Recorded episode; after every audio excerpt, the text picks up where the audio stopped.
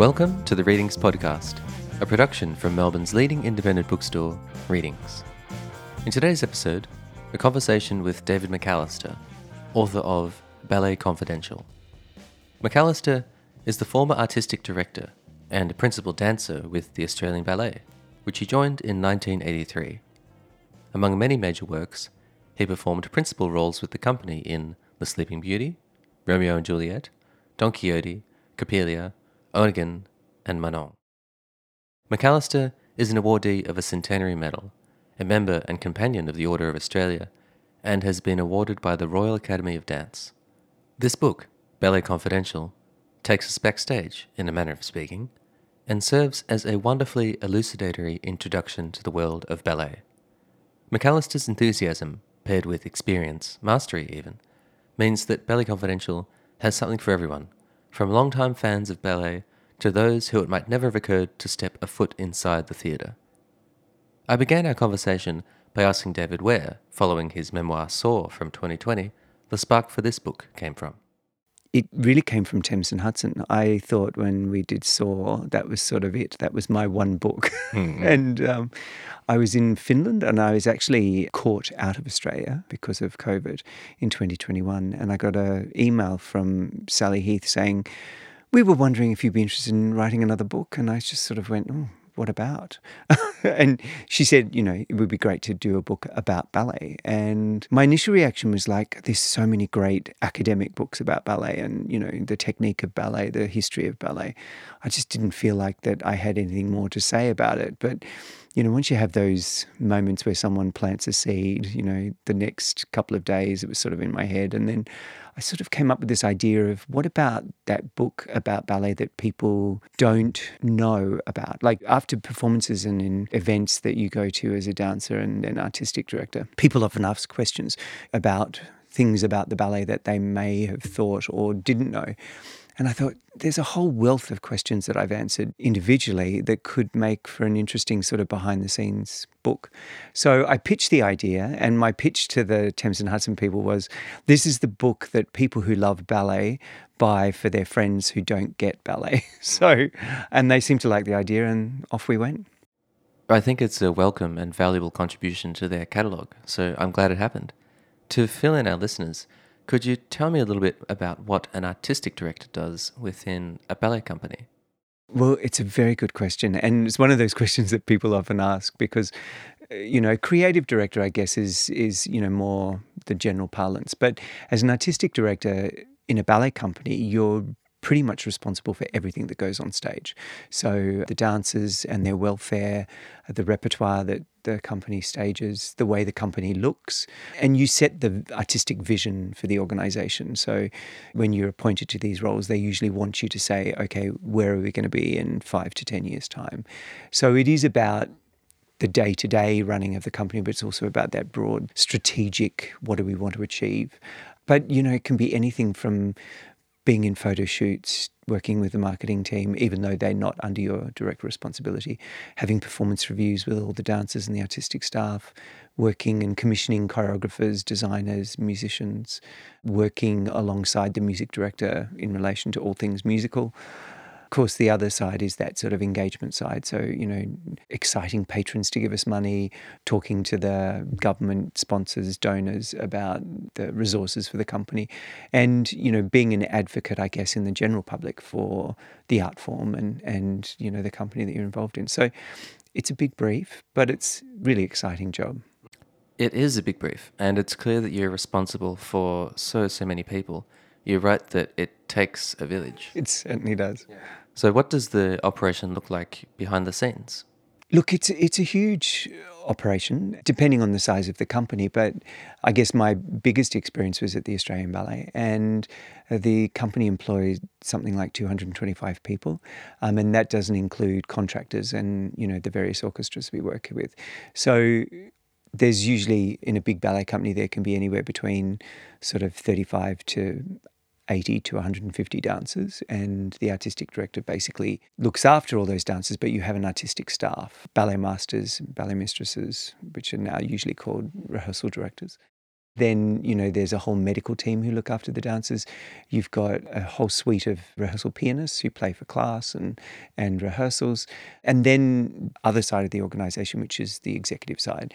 In most ballet companies, there's this sort of dual directorship role. So the executive director looks after the business side of the company, and the artistic director looks after the creative side of the company. And um, and there is lots of crossover.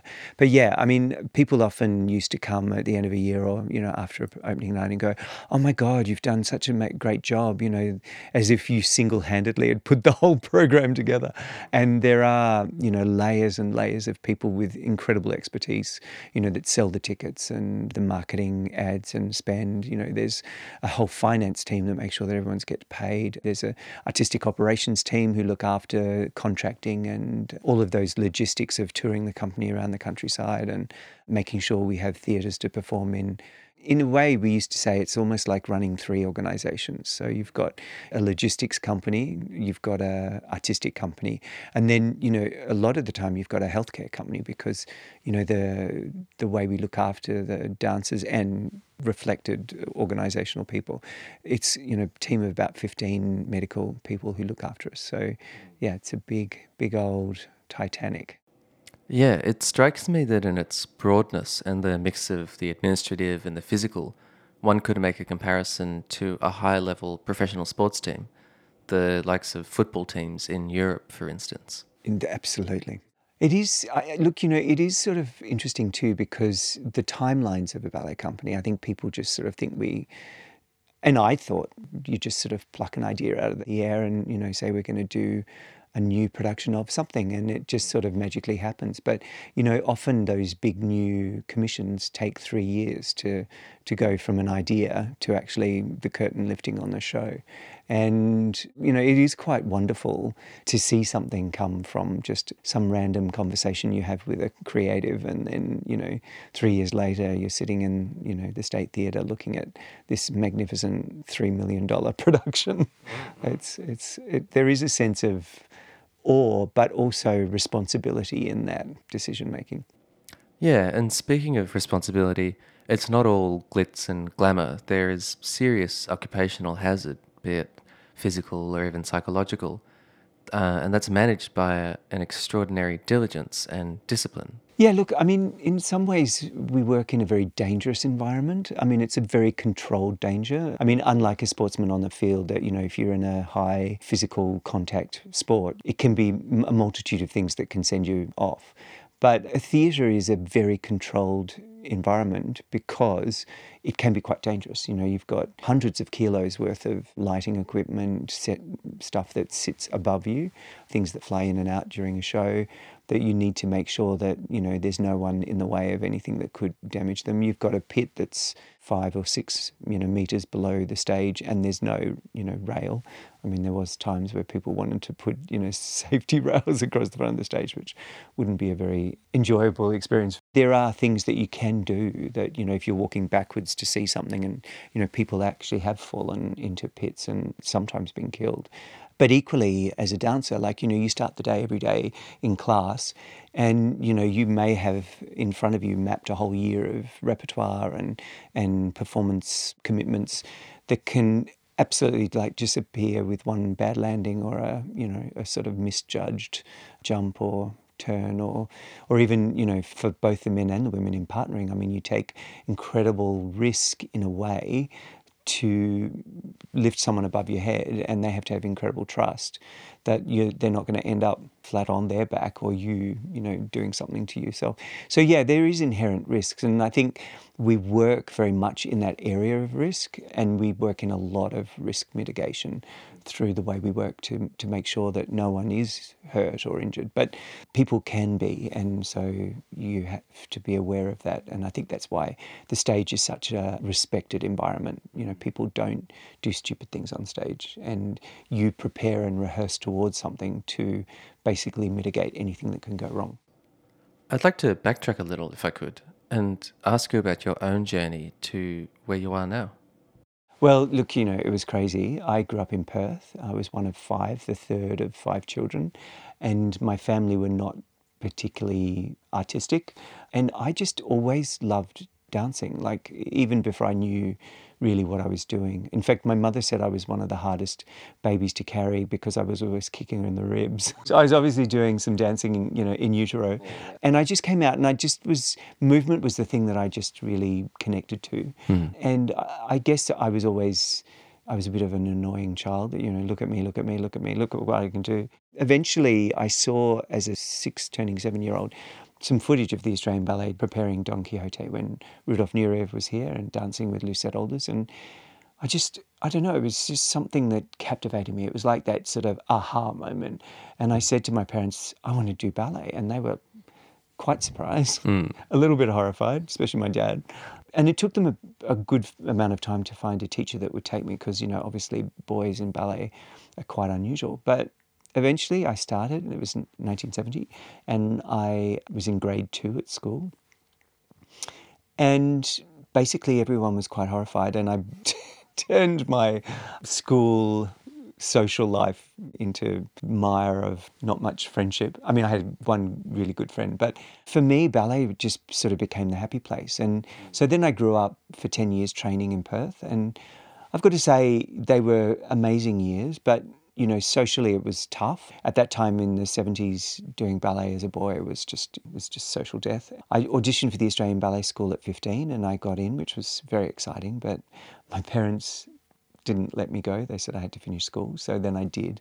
And in 1981, I came over to Melbourne and trained at the Australian Ballet School.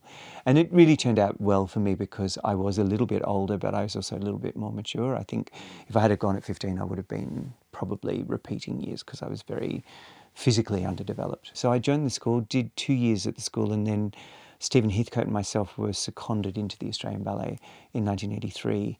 And we were supposed to actually go back to the school and finish our final year, but there was a new artistic director, Maina Gielgud, and she just assumed that I think we were part of the company, and we just assumed that well, we're going to not say anything until someone sends us back.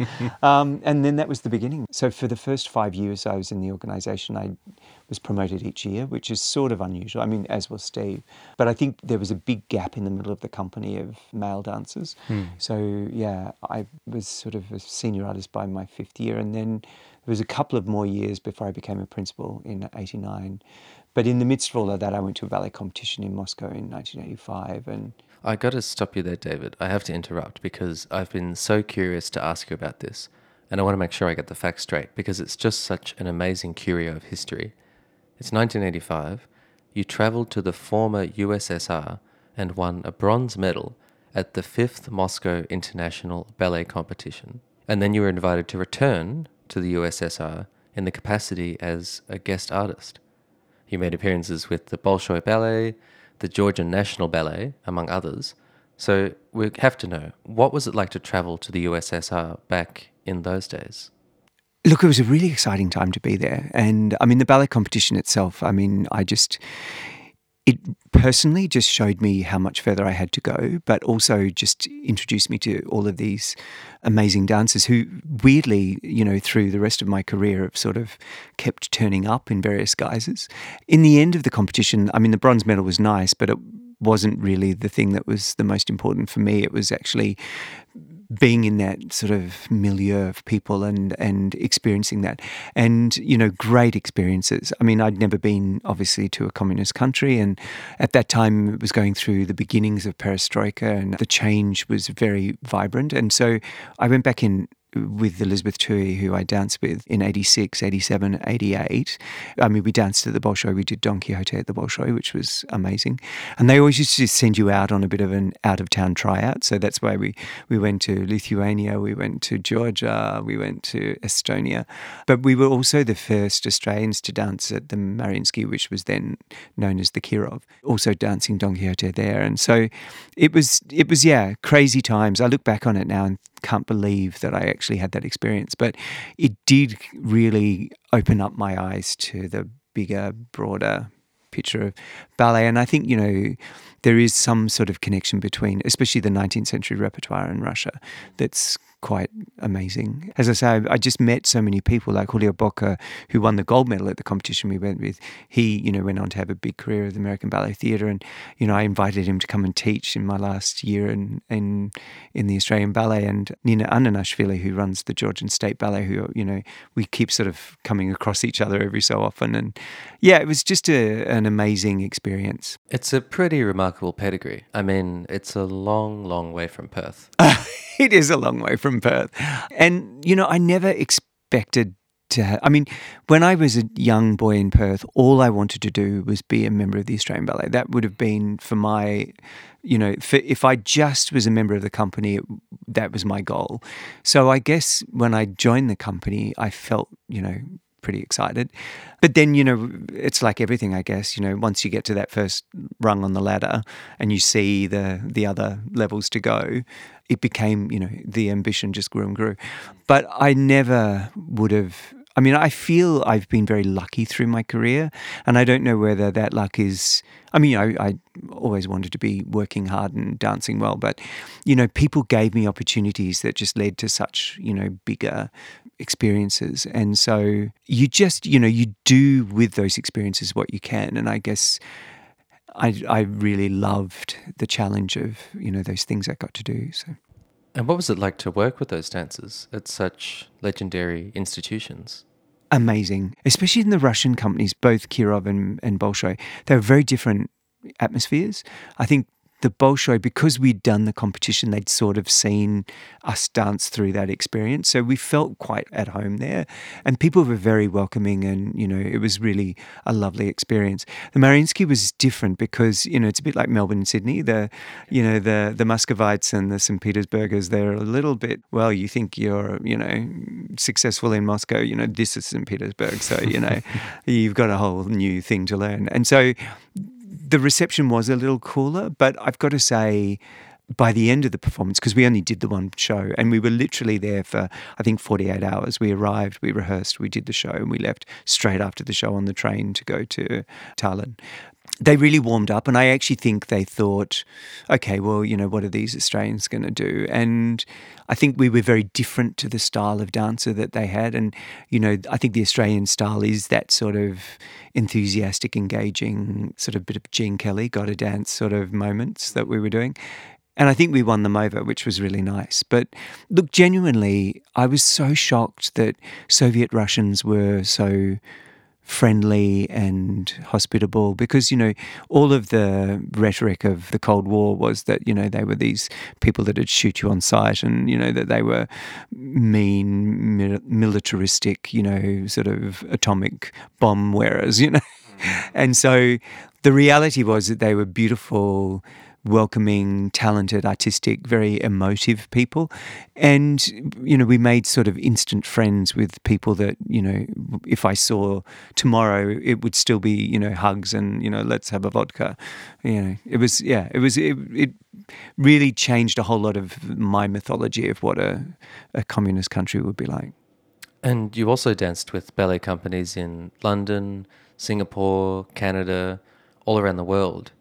What kind of lessons do you feel like um, you took on board from your time overseas with those companies in such far flung places? I think Maina Gielgud, who was the director for most of my career, she really understood when she came to Australia, and I mean, she was an English woman, but she understood the sort of isolation of Australia and the Australian ballet. And before I joined the company, a lot of dancers felt that they needed to be validated before they could, you know, so they would spend some time in the company and then go overseas and work. So they would sort of, I don't know, get some sort of accreditation weirdly, you know. And Maina realized that we were losing a lot of our good dancers because sometimes they came back, sometimes they didn't. So she started off this program of exchange. And so experiences where I went there and one of their dancers came to Australia. Mm. And it was incredibly clever of her because immediately everyone scratched that itch about being overseas. Mm. I think for me, the time in Canada was really important because I'd just been promoted to principal and to be given that opportunity to go there and throw yourself in another company and, you know, have to prove really yourself. Because, mm. you know, it's one thing to say, you know, I'm a principal, but it's like, you know, you've got to actually stand up and produce the goods. Mm. And so I was there for three months and I was there at a really exciting time for that company. So all of their big ballerinas were still sort of performing. In fact, I got to dance on stage with Karen Kain, who's sort of like the Margot Fonteyn of Canada. And I saw one of their other great ballerinas retire. And so I saw the way they sort of celebrated her. And I went, I came back to Australia with a whole lot of different ideas about how ballet could be received in you know in our country. But equally in Birmingham, I mean, it was so interesting to be in a royal ballet situation, but in Birmingham, which was you know sort of like a big ballet company in say Geelong that to me was really interesting too how often the cities outside the major cities don't necessarily have that opportunity to see ballet in that sort of scale. And it was brilliant. And i danced with a beautiful ballerina miyako yoshida who is now the artistic director of the new national theatre in tokyo which is the big ballet company of japan. Yeah i just feel like i, I grew up in a lot of those opportunities. And and I came back with a whole lot of experiences that I think really factored into my time as a as a leader when I became artistic director. You write towards the end of this book, David, that your hope for the book is that ballet lovers everywhere share it with their friends, especially those that may not quite understand the allure of this treasured art form, so that they might be convinced to give ballet a go.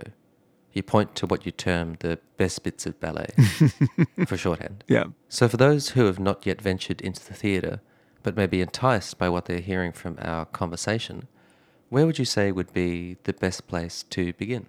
Yeah, no, absolutely. And I've sort of tried to give a little bit of this in the book. And I think, you know, because dance is such an amalgam of all of the different art forms. I mean, you know, as Nicolette Fraillon, my the Australian Ballet's amazing music director when I was there, she always used to say, you know, it was the Gesamtkunstwerk, you know, it's the complete work of art. So if you love visual art, it's really better to go to one of those big narrative story ballets that have a big design, sort of like Alice's Adventures in Wonderland that's coming up. I mean, it is a visual feast of design.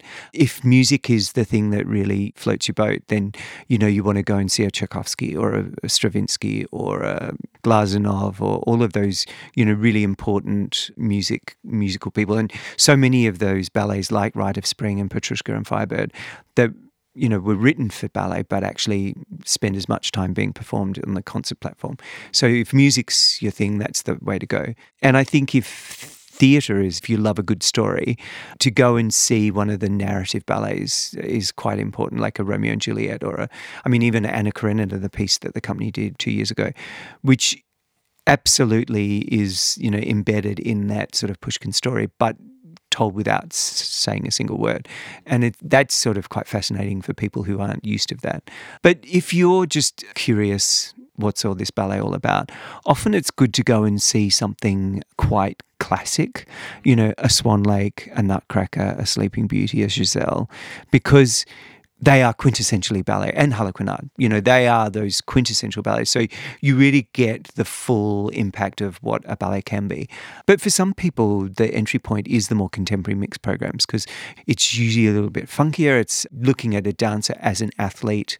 It's not mired in storytelling. So often people can come away from a, you know, a contemporary abstract program. Everyone has their own version of it. You know, I think it was about this, and you can have really interesting conversations about why once you've had a good experience, then often that leads you into the various other sorts of, of ballets that you can see. I mean, I guess what our job is to make sure that no one has a bad experience on their first ballet because then you never get them back. I'm sure that people have seen performances of the Australian ballet and gone, oh no, that's not for me at all. But equally, you know, sometimes some of the touring companies, and especially, dare I say it, some of the Russian touring companies that can come in who are now totally commercial companies where they do the tiredest, oldest, saddest productions of the classics. And, you know, people see that and go like, oh yeah, well, that just confirms everything I hate about ballet. And, you know, that really upsets me because I think if you have a bad experience, it can turn you off for, for life. Well, David, with your astute points and your recommendations, I hope that fewer people will be disappointed and will instead be taken by the theatre, as I was when I read this book and trotted off to see a performance. Also, props on a ripper title for the book. it's got that nice link to LA Confidential. great film, great book. David, it's been really lovely to speak with you today, to learn about your own fascinating career and life, and to learn more about your book. Thanks, Nick. It's been a great pleasure for me too. Ballet Confidential is available via all reading stores and from our website, where you'll find all kinds of other recommendations for great books, music, film, and TV. You can also sign up to e-news or to receive our free monthly newsletter, The Readings Monthly. The Readings podcast is produced by me, Nico Callaghan. The show's music is by Tom Hoskins. Thank you for listening.